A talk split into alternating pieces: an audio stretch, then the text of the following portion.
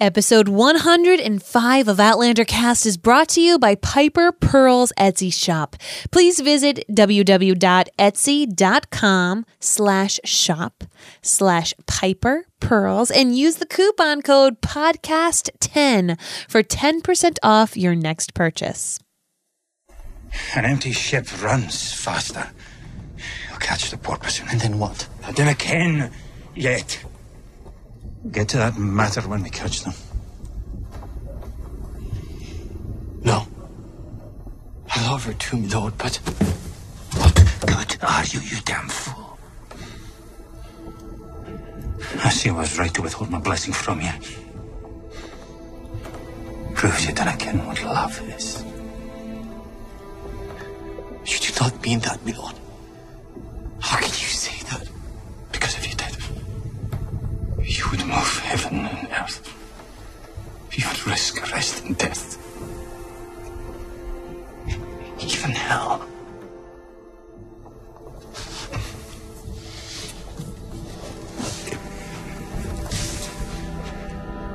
You would do it as easily as prick of a pin. You'd set me free from this cell. Help me rescue the woman I love from her kidnappers. Till you risk all, you cannot speak of love.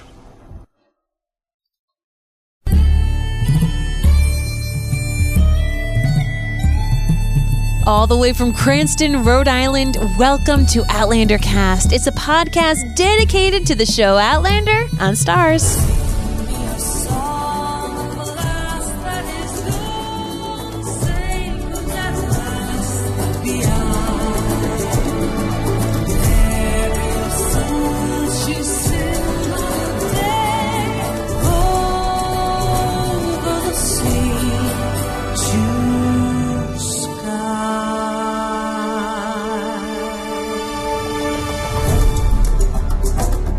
Hello, hello, Outlander Cast.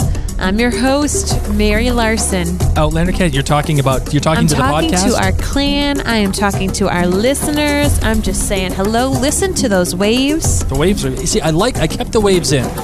I kept them in because it, it it's it's the feel. It is the feeling. I'm digging it. I want to be by a beach. It's getting a little cold here in Rhode Island. Well, my name is Blake, Yeah. And I told you that the creme de menthe would come back. I told you it would come back, but nobody wanted to listen to me.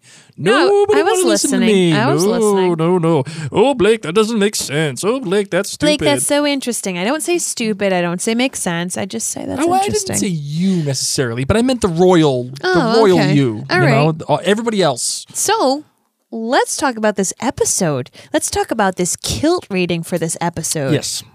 What was yours? Mine, I, you know, again, I've gone back and forth. These these number of episodes that both Claire and Jamie have been reunited, I've kind of struggled with. Although I I loved A. Malcolm, we we all know that, but I've struggled with their journey so far. Um, you know, what's good, what's bad, how things are coming and going.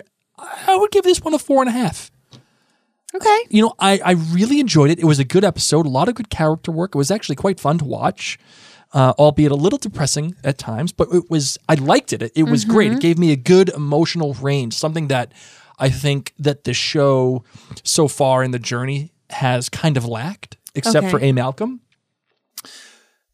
But that said, it, it did feel familiar. It did feel a little tired for me. It felt like it it, it like like uh the last episode. It felt like the prototypical like mid-season episode. Like it's just we're we're in one spot and uh and then we, we have some things to do, but we haven't yet gotten to the good stuff. But still fantastic because you gave it a 4.5. Well, I gave it a 5. Oh, okay. I gave it a 5. I felt all the feels. I felt all the feels except the sex feels, but I kind of felt the sexual tension feels, if you know what I'm saying. I didn't know what Marsali was going to do. Okay. Um, I, I did. I was like, well, oh, oh, is this what the adult warning was? Oh no, what was it for then? Um, so no, I got all the feels. I got tears. I got nervous. I got squeamish. I had everything, and the music bear hit it out of the park in this episode. Hashtag Bear Flare. Oh, the costumes in this episode were so dirty, and I loved it. So a big old five. Let's talk about our Well, G. What? What's your GPG then? Oh, okay. So my good Claire's potty mouth. Her potty mouth. I was just so down with it. I was like, Oh, "Yeah, girl. Yeah, you keep swearing. Yes, yeah, yeah. Give them some more. Just keep. Yep. Make it a multi-swear sentence. Thank you very I am much. Not a gentlewoman. I want to say that. I want to say that every day of my life. Like she just, she just spouts it out. And mm-hmm. some days I have, I'm like that. And she does not feel bad. She doesn't say, "Oh my gosh, I'm sorry." Well, she did this episode for his little, his precious little ears, but like she normally doesn't. She doesn't care. Loved it. So mm-hmm. good is a straight up potty mouth. Okay. The bad, however, was the Jesus H. Roosevelt Christ. Really? Yes. Why? You know, I You just feel- told you got done telling me that the potty mouth was great. Yep. I'll take a whole bunch of f bombs and all sorts of things. But why is this no good? Um. Okay, so I know it's quintessentially her. It was a lot easier for me to read than it has been for me to see. I would it's very awkward to say. Like, it's not like she's just like shit. Yeah. You know, like if Claire's magic word was shit, you know, like she's about to jump into the ocean from this big high boat, and she just, Jesus H. Roosevelt Christ, like how do you even have that much breath? You're you're supposed to be holding your breath, Claire. Take a deep breath. Don't spill it all out in that long four word phrase. Okay, It doesn't flow naturally. that's it. It flowed easier for me as a book reader than it does for me to see it, especially like in this situation. I just kind of went, "Ugh." like, I know they need to need her to say it. I know, I know, I know, but it was just a little weird. And then my great, okay, glasses. Hello. I'm so glad you're still here with me. All the Zappos glasses, pictures of Brie, pictures of Claire with Brie. Oh, geez, Louise, give me it all. And then the cray cray Jamie, crazy Jamie that I wasn't expecting. But I'm like, you know what, Jamie? I'm a Taurus, and I'd be so on that same boat mm-hmm. as you. I would be doing the same thing. I'd be like, Fergus, let's do this. We're gonna take over the world, and then we're gonna fly to the moon because Claire told me people fly around the moon. We're gonna do this, Fergus. We're gonna we're gonna go so crazy. And I wasn't expecting this for Jamie, mm-hmm. but I liked it. I liked it. And I know a lot of people don't like it, but I loved it so much that it was my great because that's what I would do. I agree with you, my darling. Wouldn't I be crazy? You'd be you'd be more than crazy. You'd be like you you would be on the moon. I would actually, I would have pretended to be dead so they'd take me out. I would have done all the plot points. I would have been like, first Fergus tries to steal the keys. Then I'm going to pretend to be dead. Like, uh, gosh, what's our favorite movie? The Count of Monte Cristo that we bonded over when we were younger. Yes, I know. Yeah, I would pretend to be dead. I can't believe you didn't. I can't believe you didn't bring up the one reference I thought you would bring up by pretending to be dead. What? Harry freaking Potter Oh, well, coming, yes. coming I just out of watched that out, out of Hagrid's night. arms. I just watched Wizard, it. Harry. How do you not bring that up? Well, Come on. well. Oh. It's okay. I mean, I appreciate the Count of Monte Cristo reference. I because do. it was in jail. Okay, so yes, my great was just the crazy Jamie, but prior to that, the glasses and the looking and longing at Brie and Claire, just wonderful. How about you? What is your good, bad, and great? Let me say first, I really do agree with you about Jamie uh, with Fergus, Mm-hmm. and uh, it- it's like it's unexpected, and that is awesome because he has to he has to have an arc, and I'll, and I'll get into this later. But you, my love, I think you and I are on the same exact page. Tell me. as it relates to Jamie. We'll, we'll get into that. Okay. Um, but my because it's a it's a big long thing that I want to get into. But um, my good was the editing. The editing with Elias Pound dying uh, in right in front of Claire and everything, and then cutting straight to him going in No, into the water. To the sewing. They went straight to the oh, sewing. I'm sorry. From the from the sewing and then straight to the water. What happens if you accidentally hit bone? How do you know you're getting cartilage? I, I don't know. I don't know. But I Oh, I would have messed that up. I thought that was just Mm-hmm. freaking awesome. Um, because they had already established the process earlier in the episode, and they're they're building on those visual cues, in my opinion. Uh, and once you build, and that's again, we've said this before. When you start building on things that you've already established, that's when you know you've got some good writing on your hands. Um, and and the bad, oh, listen, I love Outlander. I truly do. I know you do. We podcast about it. I, I know. you do. but you know i've i've often said outlander is many things but subtle it is not um and outlanders has many virtues but not using coincidence and outside sources is not one of those good v- virtues I oh my goodness gracious the ultimate coincidence of Tompkins recognizing Jamie for, as a Malcolm, even though he was on a boat watching the captain. Like No, he went on to help him board and he saw him. I, I know, I just I think that that coincidence there is, and it, it, just so happens that they happen to take on extra people from this other boat, and it just happens to be Tompkins, who just happens to be the person who happened to burn down the print shop. Like, whoa, okay. okay. I can get on like board with that. Wow. I and, and then never mind the uh, Annika and her goats and her Don't mess with her. Don't mess with her. and her. her existing for the sole reason. Stop. Let, let me just finish. Let me just finish. And Annika just existing for the sole reason just to get Claire off that boat. I've got such a good dialogue about Um, I I just those those two things. Oh man, that those coincidences galore, and uh, Outlander has done this quite a bit, and and it's well, uh, I'm not gonna. I, it's just a What's sign. It's just a sign of like they're they're writing themselves into a corner and they don't know how to get out. But you know how that happens to some people? They were they're like, really, really. Out of all the boats, out of all the places in the world, this guy ends up on this boat. That's what I'm me? saying, it happens in real life, though. Yes, I know, but th- this often, as it does in Outlander, for many things, Like otherwise, it wouldn't be a fun story. So just accept it and move on. What's your great? the great and this was actually quite great um it's it's a tie as a matter of fact i've often have ties for goods or bads but the tie for the great first was the lighting of claire talking to tompkins in his cell after she puts him in very stylized just and the light coming in on her Right on eye. her half, eye. half of her face is black, half of her face is is white. You know, uh, obviously giving that visual cue of there being moral ambiguity here. She's locking this guy into this cell. It's not for the right purposes. She is delving into darkness that she does doesn't necessarily delve into. And uh, having half of her face be covered by that is just a plus quality stuff. Um, the other thing that I thought was fan freaking tastic was everything involving the rabbit's foot. Everything. I mean, this rabbit's foot works on so many levels. Uh, the Mr. Pound, Elias gives her this, um, gives her this rabbit's foot. It's because she represents to him something that is like her mother, uh, his mother, something that he does not have. She is looking at him like a son, something that she does not have. She does not have a child right now. Her child is back in the 1900s or whatever it is, back to the future.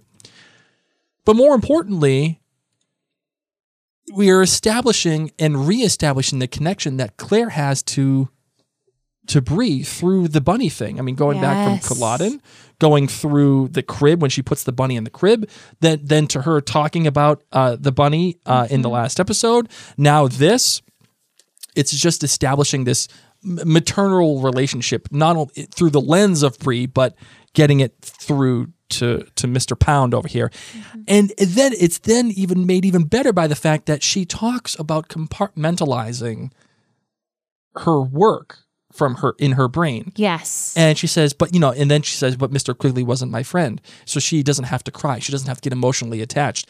Yet, here she is, unable to compartmentalize mm-hmm. when when Mr. Pound dies. Oh. It all comes back to this foot rabbit's foot. And oh my goodness, freaking gracious. Just loved all of that. All, all, all of the feels, all of the copays, everything. Loved it. What do we got from the listeners, my darling? All right. Carol Bryant said this was the first Outlander episode that made me cry. I'm a longtime critical care RN and have worked routinely with death. I block those feelings of sadness very well, but this episode, when Claire wanted to hug the 14 year old boy officer at the loss of his friend, but couldn't because he was an officer, that brought me to tears. And then when Elias died himself, I cried along with Claire. The writers and actors nailed it this time. 50 cl- kilts, says 50 kilts. Carol. Oh my good. Cindy Reeves says 4.9 kilts because nothing is perfect, but this is oh so very close. The good was the lighting, the set designs, the costuming, the directing, and the writing. The production was beautiful. The lighting, even below the decks, gave the show a surreal effect. There was the blue moonlight and the dreamy filtered light from the sun. I was almost swaying and feeling seasick like poor Jamie because the ship's scenes were so realistic. I loved Claire's ponytail and the casual look with the scarf on her mm-hmm. head and the wrinkles in her once starches white shirt.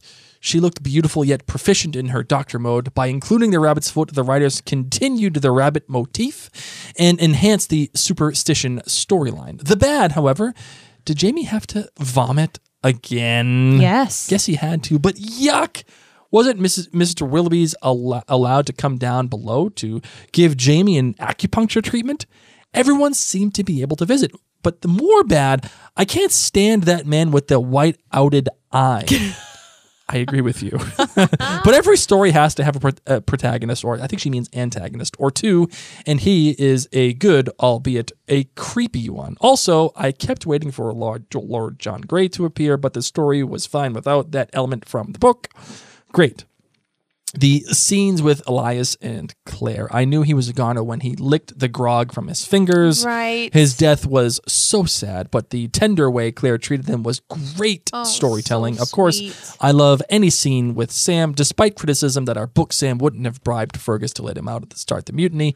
I rather liked that scene. Me too. It just showed how desperate he was to be reunited with Claire, and I loved the scene where Claire mentioned she has been on the porpoise for a day or so, and she said, "Surely no more than 50 miles separated me from Jamie." Yet it felt nearly as uh, as far as 200 years. And the greatest scene was when she jumped overboard in hopes that ended the separation. Mm-hmm. I'd jump too, Lassie, to be in the arms of the King of Men again Yes. would be worth the risk of drowning. Monique Durda Morton said, Overall, I loved this episode, but can only go with a four kilt rating. The good for me it was Claire's rant swear fest. So in keeping with her personality, just to blurt out whatever comes to mind. And then her sheepish apology for abusing young Eliza's ears. Just adorable.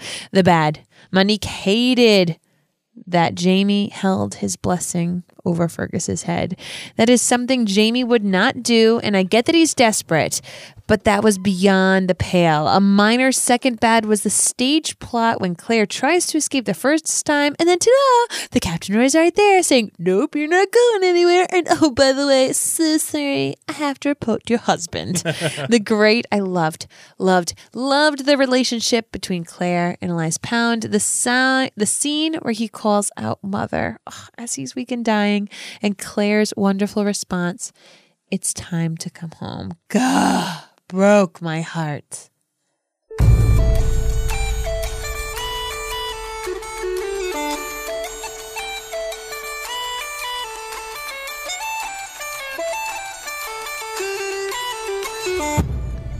Well, this episode was entitled Heaven and Earth. And I actually quite like the title of this episode. Me too. I understand Jamie's oh, trouble that he's having uh, trying to figure out what best to do to rescue Claire. And I too would move heaven and earth to find my Oh, beautiful bride sitting across the way from me. Uh, this episode was written by new writer Luke Skellis.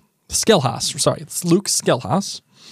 His credits for writing uh, actually have been some pretty good epi- uh, some pretty good television shows, uh, including The Good Wife. If you ever watched that show, please do. It's a fantastic show. Uh, Smallville, also a fantastic show about Superman. And Superman, here's a professional tease for you. Ready for this? Yes. Superman will play a role in this podcast episode. I'm just I'm just going to show Bring that. it on. I'm just going to say it. Bring it right on, there. baby. He also wrote for Law and Order and Touched by an Angel. He also has Yes. he has one more episode of Outlander this year called The Bakra.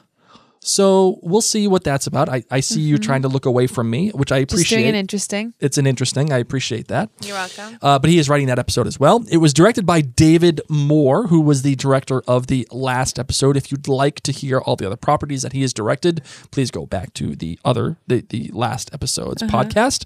And the DP, of course, was Michael Swan. And I will admit, it pains me to say this Okay. Because he's not Steve McNutt, I but he's know. doing a fantastic job. such a good job. He's doing a, a- an admirable Such a good job. job uh, with his his duties so far for, as the DP for Outlander. Um, fantastic, actually. Um, I I just I'm, I'm I'm all about the Michael Swan life right now. All about that. All about that. Uh, can we talk about the cold open, my darling? Yes. What did you? I, I want to get your opinion first. What was your opinion of the cold open? I'm Uh, loving it. I I kind of liked it too. But you know, but it is. It's, it's so weird because I go into each episode and I'm feeling the song and I'm feeling Raya singing and I'm like, all right, what's the title card? Where's where's where's the title? What? Oh, oh, okay, we're on a boat. Here we go. I loved it. Yes. I loved it. I thought it was great. I thought it was great because it was, and again, th- this is when you you talk about visual vocabulary, and, and I and I realize I'm going to say that a lot this episode, so be prepared for it. But when you have visual vocabulary for a show, I just started to sing the Lion King. Be prepared in my song, my my head. Be prepared. Okay. when okay. you have something that you've built upon and you've already established it in prior episodes or seasons, Yeah. Um, meaning this season we've already seen a cold open and it was for a Malcolm. And from whose perspective was it in the cold open? It was Jamie's. And again, we have another cold open in Jamie's perspective, Mm-hmm. seeing the previous minute or two Yep. uh, from the previous episode of the fi- the final minute. So good.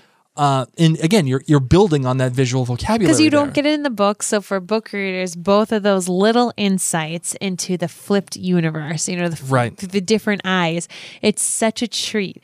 And it's what you wonder in the previous episode. It's exactly what you're wondering. Like, what is Jamie doing right now? Right. This It- is what it, it's kind of like that thing with um uh with uh what the hell's it called oh uh with with twilight Say it out loud. Remember when uh they're t- it's it's all the, the books twilight are in are in uh, bella's perspective but what's her name there the the writer i can't remember her damn name now it's gonna bother me um she she wrote it that scene when bella meets edward uh for the first time Yes, and he smells her. I know what you're talking about. and you're you're right you're reading his perspective and she wrote it was called midnight sun why i know that but not Why do you know that? I, i'm gonna have to Oh look my I'm- god. Anyway, but nonetheless, seeing this from the male's Stephanie perspective, Meyer. There you go. There you go. Seeing it from a perspective that book readers didn't get the the privilege of seeing, um, and also just as a show watcher, it's really exciting to see what goes on. Loved it. I loved him chatting with Fergus. I loved Fergus getting the little potpourri, and you're kind of sitting there going, "They're too happy. What's right. going on?" something ain't right here yeah. because because you you have that visual you have that that not visual but you have that cue from back prior to Mm-hmm. of claire leaving you're like hey this ain't right and then you realize that it's it's just because you see you see the establishing shots of Yep. the ships and the and they're both still together and the the the sails are, of the porpoise ain't down you're like wait Mm-hmm. what what what are we talking about and then you realize that it's that it's a that's Yeah. somewhat like a flashback almost Correct. uh, loved it, and I loved Jamie's reaction. I thought the reaction was was well acted, well Yes. written, and it, it it made sense to me. Um, the other thing that I really liked too was that all of his men drew knives, even though they brought knives to a gunfight. Uh, I, that's okay. Those times were serious. Everybody was serious. It felt natural. It felt like an, a natural reaction of Jamie going against the captain. And I remember thinking, what the hell? I thought they sent a message over. Like, how do they not know about this? But then you realize that the captain is only giving the information that he needs to give out as necessary. So I thought this cold open was a wild success. yeah. And um, I thought I thought it was great. You know what I loved? What's that? Seeing Claire the doctor. I Yeah. really loved that in this episode. And that's why I remember I've been saying, like, why we're seeing a lot of gross stuff, but it's important for us to know this about Claire. I've been saying this over these previous episodes when it's just been gross and more gross and more surgery and gross. But we needed to understand this about Claire that girlfriend knows what she's doing. Mm-hmm. She can also command a room of very talented other doctors and, mm-hmm. and nurses. And here she is commanding a fleet. Sure. Think about it. So many of those gentlemen, those officers, those naval officers are sick, and she is able to boss around these people. In uh, boss around's not the right word, but order them around to make sure that, yep, we're going to need this alcohol. We're going to need everything cleaned. It smells like poop. Well, too bad it's vomit. Like all these little things. And she just says it with such a straight face. And I loved when we did get the voiceover. And she said it was only a day. That's good. I like that because that's information that you wouldn't day. you wouldn't necessarily have that information. Her outfit was changed. She looked all hot and sweaty and disgusting already. And you're like, oh man, she's been on this boat for weeks. That was just one day. That- that was the great. Mm-hmm. weight of how many people are sick, how much work she has ahead of her, and how, you know, she was talking about how it felt like there were already 200 years between she and Jamie. Mm-hmm. And you're like, this is only the beginning. And there's a lot of sick guys down there. But I just loved seeing Claire as the doctor. And I know a lot of people hate the voiceovers, and trust me, I, I get it. I know I said a long time ago that I'm, I'm all in on the voiceovers. I, I, I did say that, but I do understand why people hate the voiceovers because they're not telling you anything that you wouldn't necessarily know. But in this episode, I feel like it was used to perfection because Correct. every all the visual cues that you were getting from the show itself were saying, "Wow, there's change here. Look at her. Look at her. Look at the men. Look at um, her outfit, the sweat, all the work, everything that seems to be going on into it. You're like, wow, she's been here. She's been working her ass off, and it's been a while. And then you realize it's been a day. Speaking of the outfit, got to give some major props to Terry. Oh yes, Seeing the transition of the bat suit to becoming like, you know, a swimsuit from the bat suit to a swimsuit for a lack of having a swimsuit in that day and age and just jumping into the water. I loved seeing it morph. I loved seeing it get dirty. I loved how she could just roll it up and really seeing those layers come off and yet still be such a functioning outfit. right. And and I think a, uh, uh, an undervalued piece of that costume is Claire's just simple ponytail. Her hair. Yeah, her hair. It's just something that you haven't seen from her necessarily. I mean, you've seen her with her hair beautiful. You've seen crazy hair Claire that we've You've already talked about. Bun headband, Claire. That was a large we, part have seen episode. we've seen Darth Vader hair. yeah. uh, or, or Lord Helmet hair You from want the gray Spaceballs. streak? With the Yes. gray streak, we've seen all of it. But I, I like seeing this just simple ponytail. It, it just felt like a woman at work who was not screwing around. Like, don't mess with me. I got my hair back, and we're we're going to town here. Mm-hmm. But I feel like what what worked and what made Claire's time on the Porpoise so um, important and special Yeah. was the relationship with Elias Pound. Uh, and you needed that. You needed that connection because if Claire is just saving a bunch of random dudes, yes. it don't. It doesn't matter. What do you care? Correct. So you need a connection to that ship because when the way if you look at it, the British have come in and they started firing cannonballs at the Artemis, and then they said we need a surgeon. They take Claire against her will, Yep. and you're looking at these guys kind of like they're villains because screw you, you just separated our title couple. couple. We've spent 200 years now away from away from each other, or 20 years, whatever it is, and we're finally back, and now you're taking them away again. What are we doing? But you need that connection. And even the captain, the captain wasn't a bad dude. The captain was a guy who just needed to save his men, and he was following the letter of the law Yep. and I can appreciate that. It, it's not. It it doesn't bode well for our characters, um, and it's a little convenient for the plot, but it makes sense. And but th- Elias Pound is what makes that connection and makes Claire's time worth and our time more specifically Yes. worth. Oh my gosh. He made this episode. That love, that Mm-hmm. connection, that personalization. To have a face for those hundreds of soldiers who were sick and died. Sure. Those hundreds of naval officers, I should say, who Right. were sick and died. Um, You know, it made it personal. And I just love that we got to see Dr. Claire here. I loved the character, just the characters in this episode. We we got to know Fergus and Marsali so much more. Mm-hmm. We got to see their love, their deepness, their passion. We got to see what Fergus would do, not only for Marsali, but the other member of his family, Jamie mm-hmm. and Claire. Yep. We, gosh, even Annika. I loved her. Can can I just take a moment? can I take a moment to to Yes. totally geek out about Annika? Go right ahead. Annika reminded me of the many women, the many girls who I became best friends with immediately at summer camp.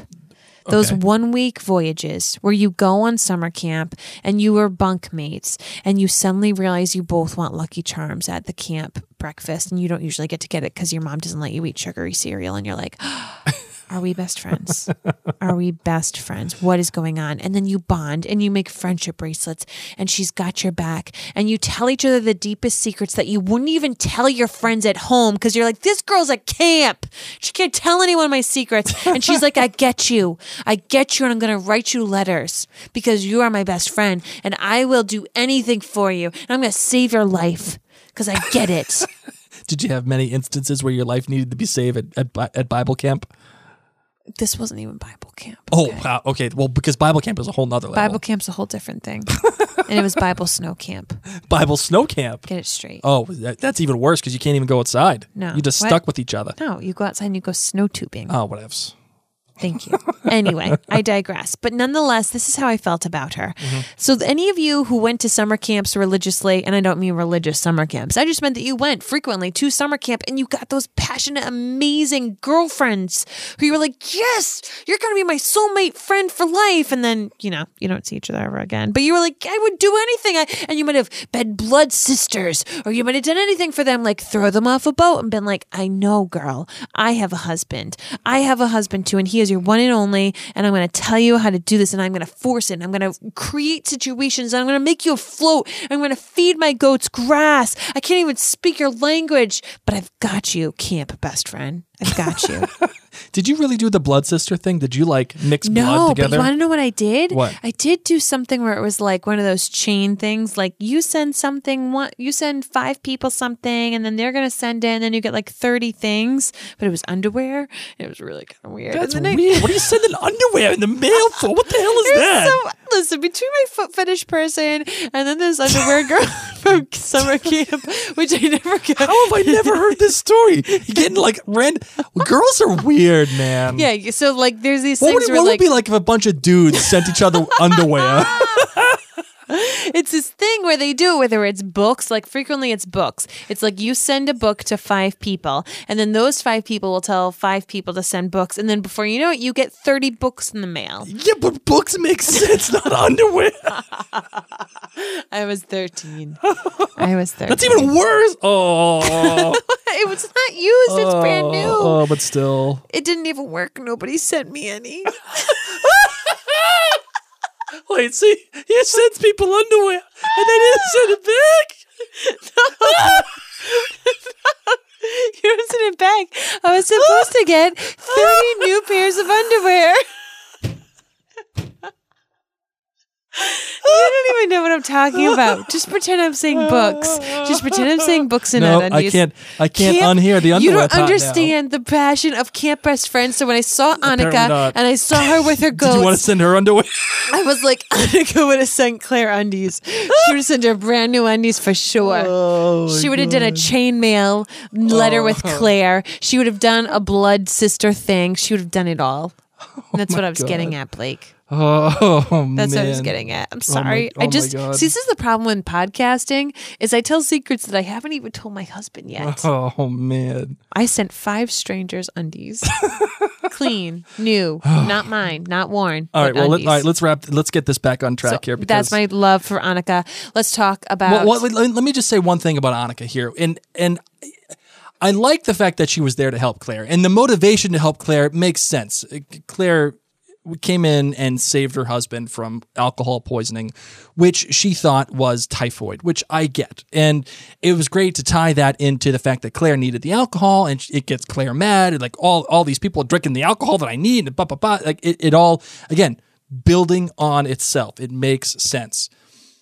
Where the episode I feel like goes wrong with Annika is that yes, she does give Claire the idea. It does make sense to Claire eventually of getting off of the boat and Yeah. onto the island to escape.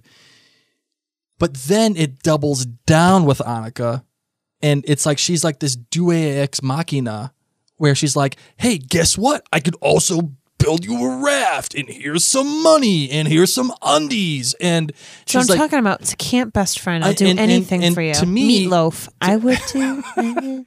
to me that just feels like um like when somebody uh has written themselves into a corner. It's lazy. It's it's just lazy in my opinion. And using Annika to get her off of this boat it just like I think that's a, a decision that I Claire has to make. And finally Claire does make a decision. I'm leaving. I'm getting off of this boat to save Jamie. Even though it's it's not necessarily a decision that's based out of character, it's more of a plot reaction because finally the the the ship is is is on the way to start to get better, and she can she can leave the ship without with knowing that everything's going to be okay. I got Annika over here. She said she's going to feed the sick, and everything's going to be fine, so I can leave.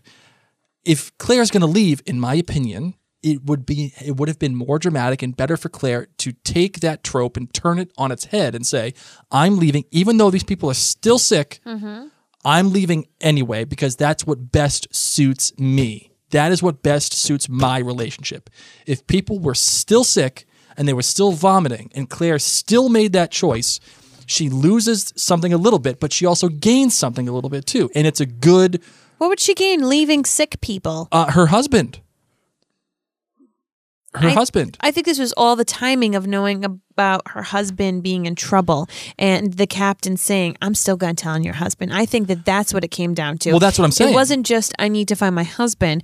Yeah. That's what I'm saying. Okay. If Claire had made the choice to leave and then Annika said, I'll help you, and then Mm-hmm. it fails, obviously, and the, and the guy says, I'm still going to tell, I'm sorry. And Claire says, I'm going to leave, I don't care.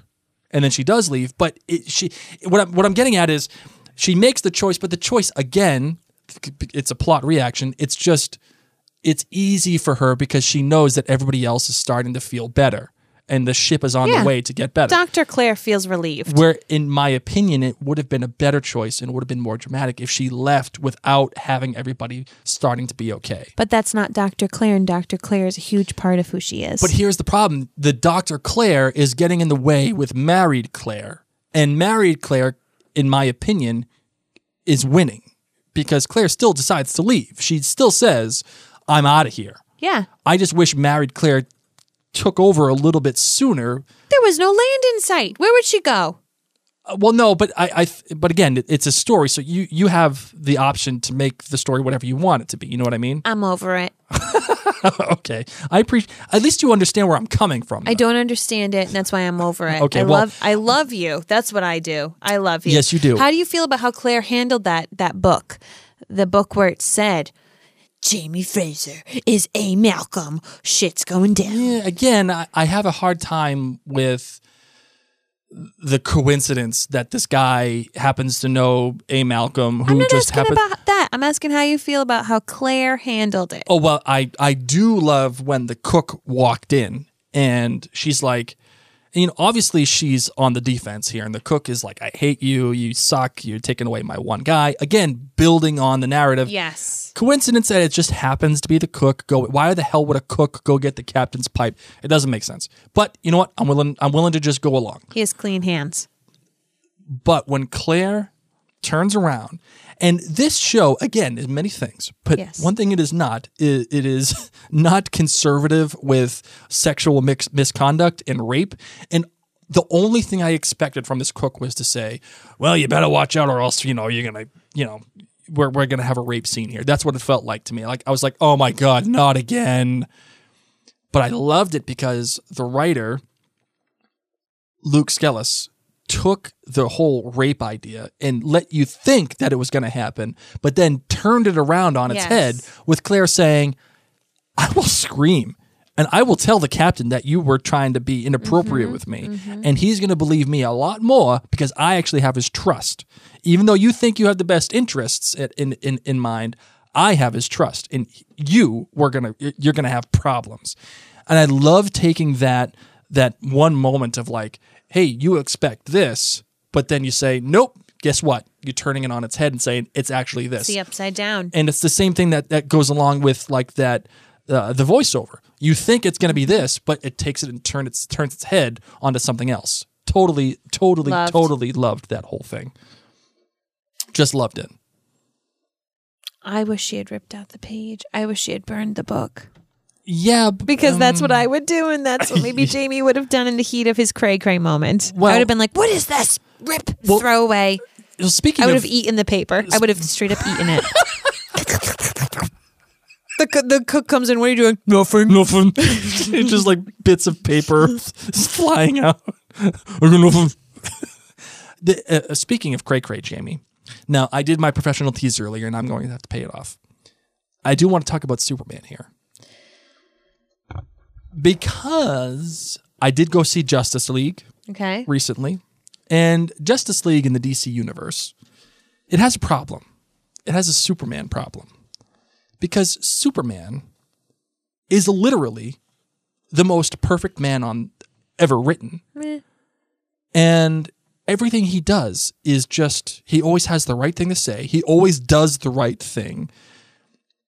He always um he he just he's just the perfect man.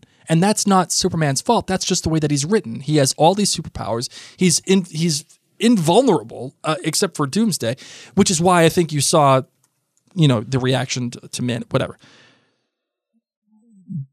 It, my point of this is jamie in the world of outlander is superman. Jamie Okay. always does the right thing.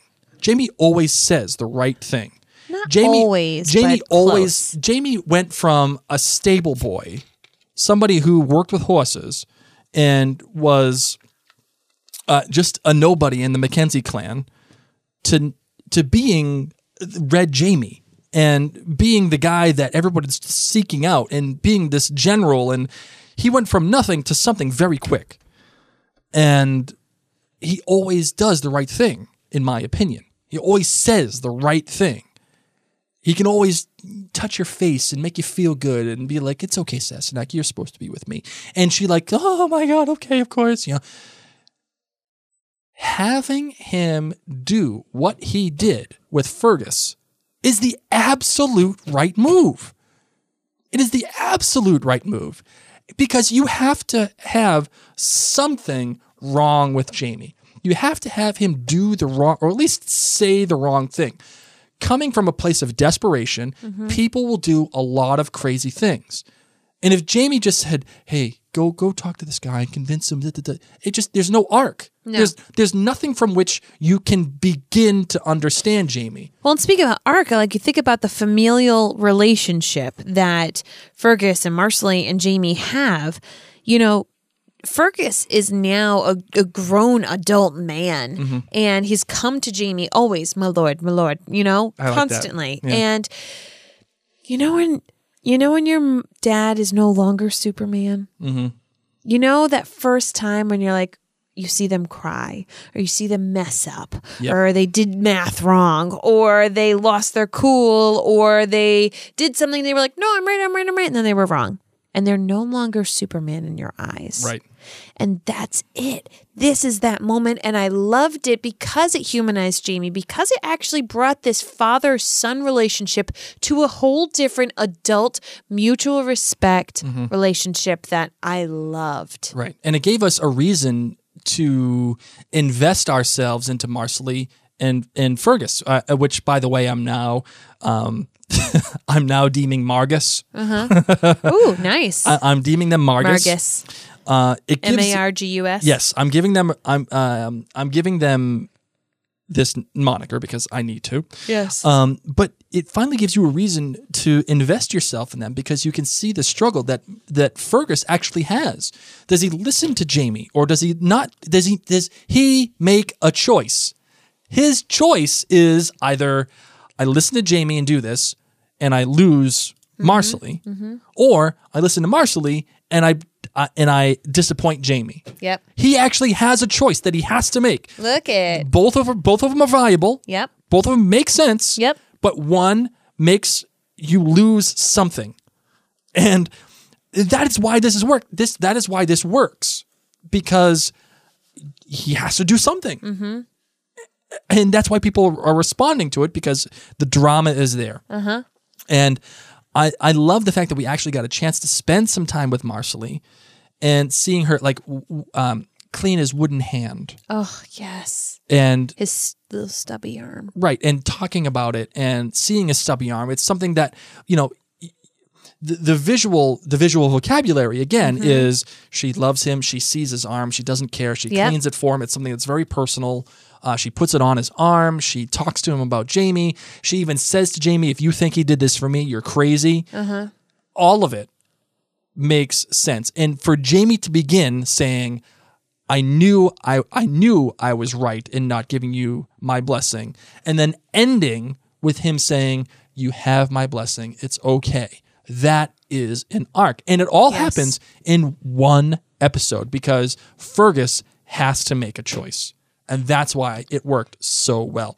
I have to tell you, everything on the Artemis, in my opinion, was far superior than than than what happened on the Porpoise I what? I, eh, the, all of the character work. And the only thing, and I, I do, I do love, I love the um, the Elias Pound and and, Yeah, and I'm, Claire I'm stuff. I do, agreeing. Yeah, I no. really do love it. But I feel like I learned more and I got more from the characters I'm going to spend time with Yes. in on the Artemis, and that's why I, I was looking more forward to what was happening on the Artemis than I was hmm. on on the. I enjoyed both boats equally. I enjoyed both boats, and even though Elias had to pass away, Yep.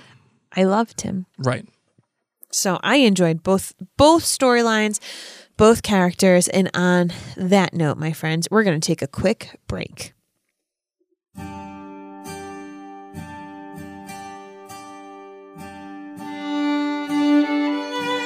We wanted to remind you that this episode of Outlander Cast is brought to you by Piper Purls' Etsy shop. Please visit www.etsy.com slash shop slash Piper Purls and use the coupon code podcast10 for 10% off your next purchase. Now, guys, we all know there is nothing, and I mean nothing, like knit porn.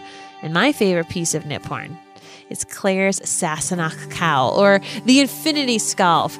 And Rachel, the owner, does this absolutely beautifully. This is an exact replica of that chunky Infinity Scarf. Do you you guys know which one I'm talking about, right?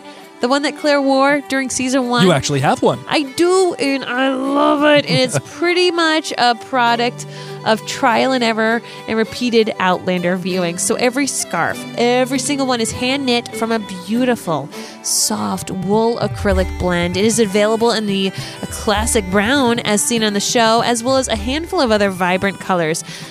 So, Rachel loves doing custom orders. She can accommodate different sizes, different color requests, and even wool allergies. She'll do anything to make a scarf that you'll love as much as Claire loves Jamie. So, Oh, I don't know about that. I don't that's, know either, that's but, close. but listen, I love my cow. I love my cow. so remember, please visit etsy.com slash shop slash Piper Purls and use the coupon code podcast10 for 10% off your next purchase. And Piper Purls, Pearls is with a U.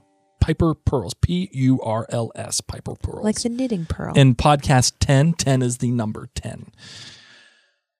You know, I, I I know I know we did have this little bit here back and forth between the the Artemis and the Porpoise. I think they're both great yeah. equally. I mean, well, the only thing that puts me back on the porpoise is the fact that we have this thing with Annika. I, I, I just thought that was tough for me, and I also thought that the the the stuff with Tompkins was a little tough for me. Although, ooh, goodness gracious, What? that moment when she's like, "You're going to tell me." Everything I need to know about my husband, and you see her holding the the surgical equipment. Oh my gosh. And you Like- see her just thinking about it The like, I'm going to chop your leg off. like oh Axe. and and he's like oh just do it kill me whatever and but then he like he just tells the story no matter what um but that moment was excellent. It Be- truly was. It, it was excellent because you saw you saw Jamie um freaking out Yep. and being like, I need my wife. Let just keep her within eye distance. And the captain saying, No, no, we're gonna do whatever the hell we want to do. Put him in the brig, and he goes in the brig, whatever. But you see him being like, cray cray. And you wonder if Claire feels the same way. And you see her looking at the at the knife, and this is healing Claire. This is Dr. Claire. Mm-hmm. I don't hurt people, I save people. And here she is looking at a knife, being Yes. like, I'm literally going to cut your face off. yes. I'm going to go full Hannibal Lecter on you. I'm going to wear it unless you tell me. I'm going to I'm to wear your face unless you tell me exactly what I need to know about my husband and why he is the way that he is. That was excellent because it's taking that notion of Claire that we all have and again turning it on its head. And uh, Luke Schelhaas has done an amazing job with this episode, in my opinion. He, he does have to deal with the coincidences that we've talked about, but everything else in between has really, truly been a, a very good uh, example on what to do and, and how to build off of visual cues that you've already established. You know what I mean? I do, Jelly Bean. Um, and uh, again, I just I go back to that. Um, I go back to that that visual motif of seeing the bodies go in, into the water, and in then the deep tank water. Yeah. Oh gosh. and then even introducing the idea of having to put the the sewing through the nose, like it's established earlier in the episode, and then it's that a friend does it. that it. a friend has to do it, and then it's and then it's it delivers at the end of the episode with Claire and uh, and Elias Pound. We noticed this with Joy Blake a couple of episodes ago, right? When she kept on building on certain things that have already been established. Luke Schelhaas is doing it again here, and it is uh, I don't want to say triumphant because it's you know it's it's not triumphant, but it is it is excellent writing, and I have to give him a lot of credit for that. Uh, are you ready for the Kendra thought of the week? Kendra is back by Guess BT back? Dubs. Back again. Kendra's back. Tell a friend. no, sorry. Commandment number four. Blake is never supposed to sing on this podcast. I forgot about that. All right, are you ready for the Kendra thought of the week? Sure.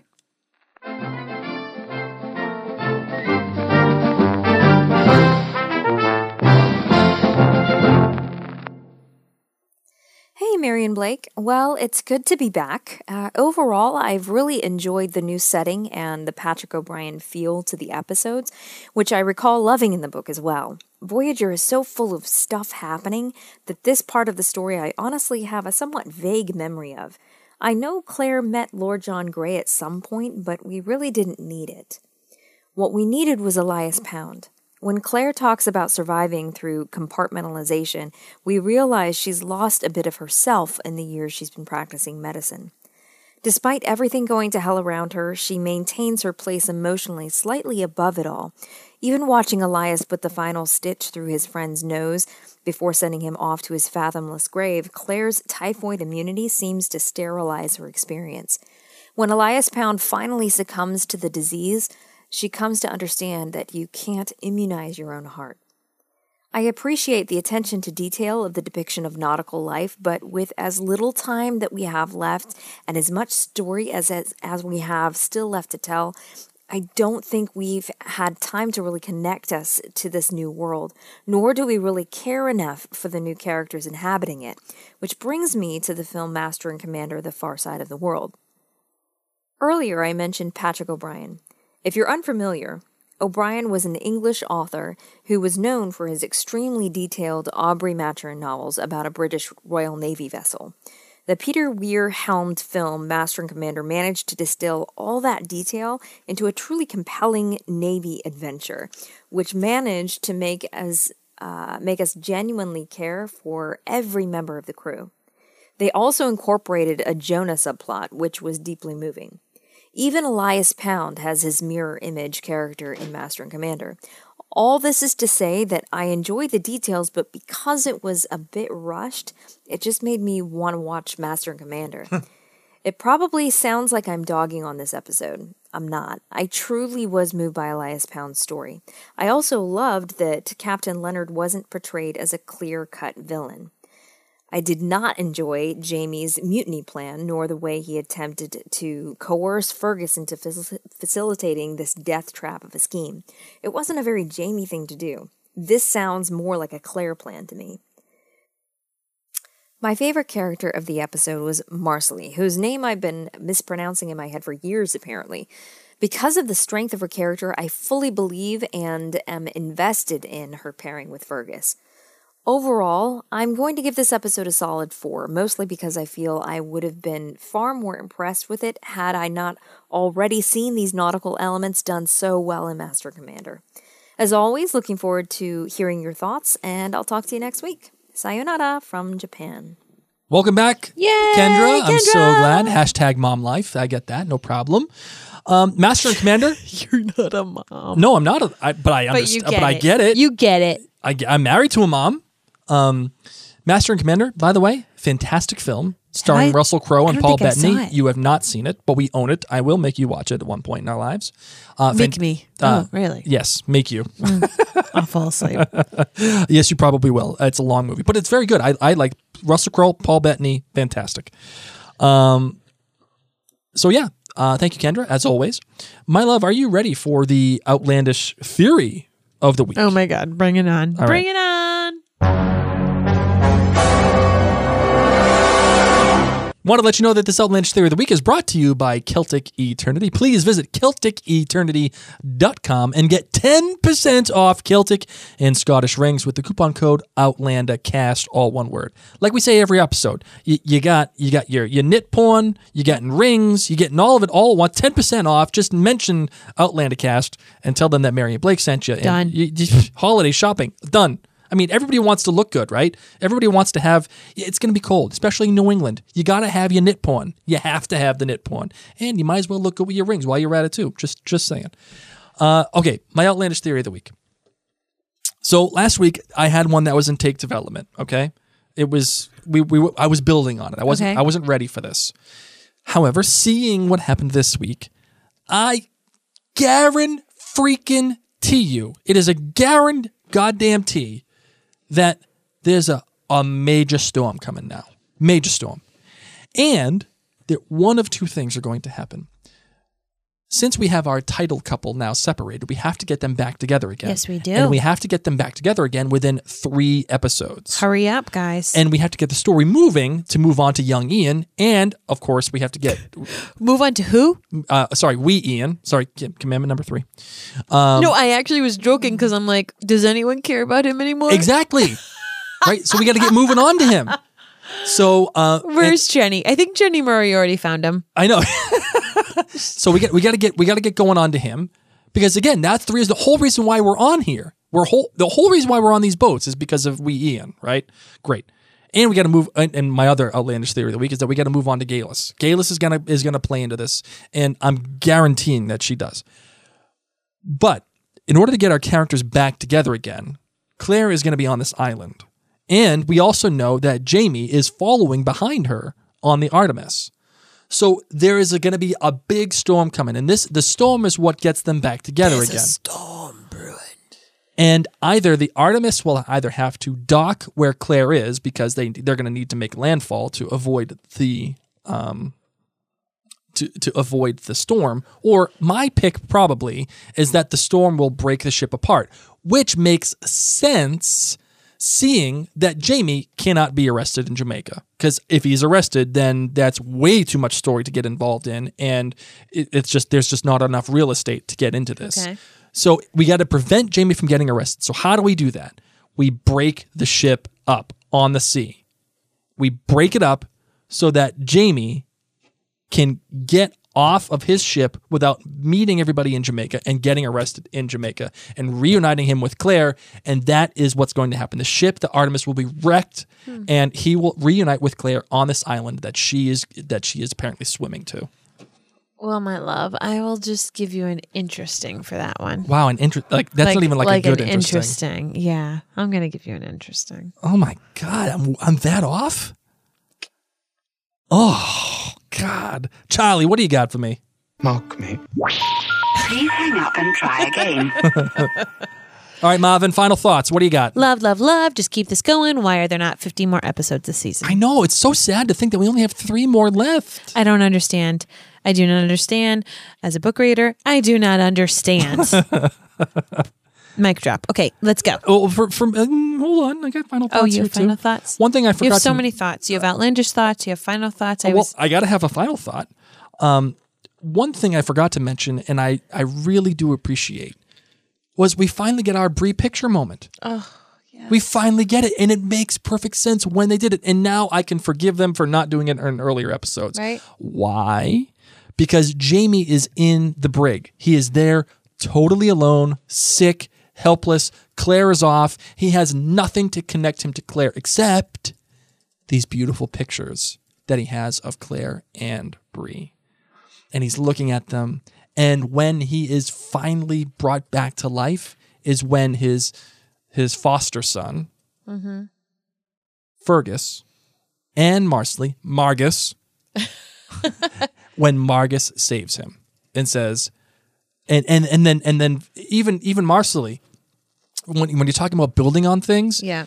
she recognizes in Fergus that she is that he is like um that he is like Jamie and that he'll never go back on his word because we have the whole sex scene and he doesn't want to have sex with her because he gave his word yada yada.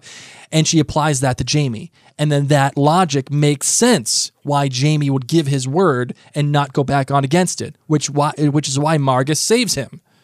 Margus. and why it makes sense that he has these pictures because he's totally alone and his children are what saves him I love it. Oh my goodness. Just Done. again, Luke Schelhaas. Great writing. It really is great writing. I really, uh, really loved it. All right, my darling, are you ready to close out our uh, Marconi award winning show? I am. Okay, let's do it.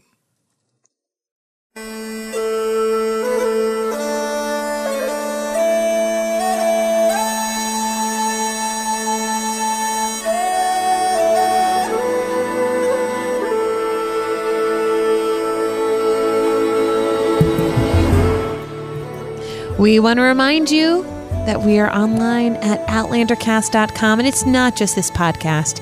It actually is an amazing, dynamic, full-fledged worldwide blog and team and events and so much more. So listen, head on over to outlandercast.com, sign up for our newsletter. You're going to get the freshest, most amazing content sent straight to your inbox. You'll get to learn about our giveaways, our minute by minute recaps, the blogs that just take you behind the scenes and take you into so much more about this Outlander that you love.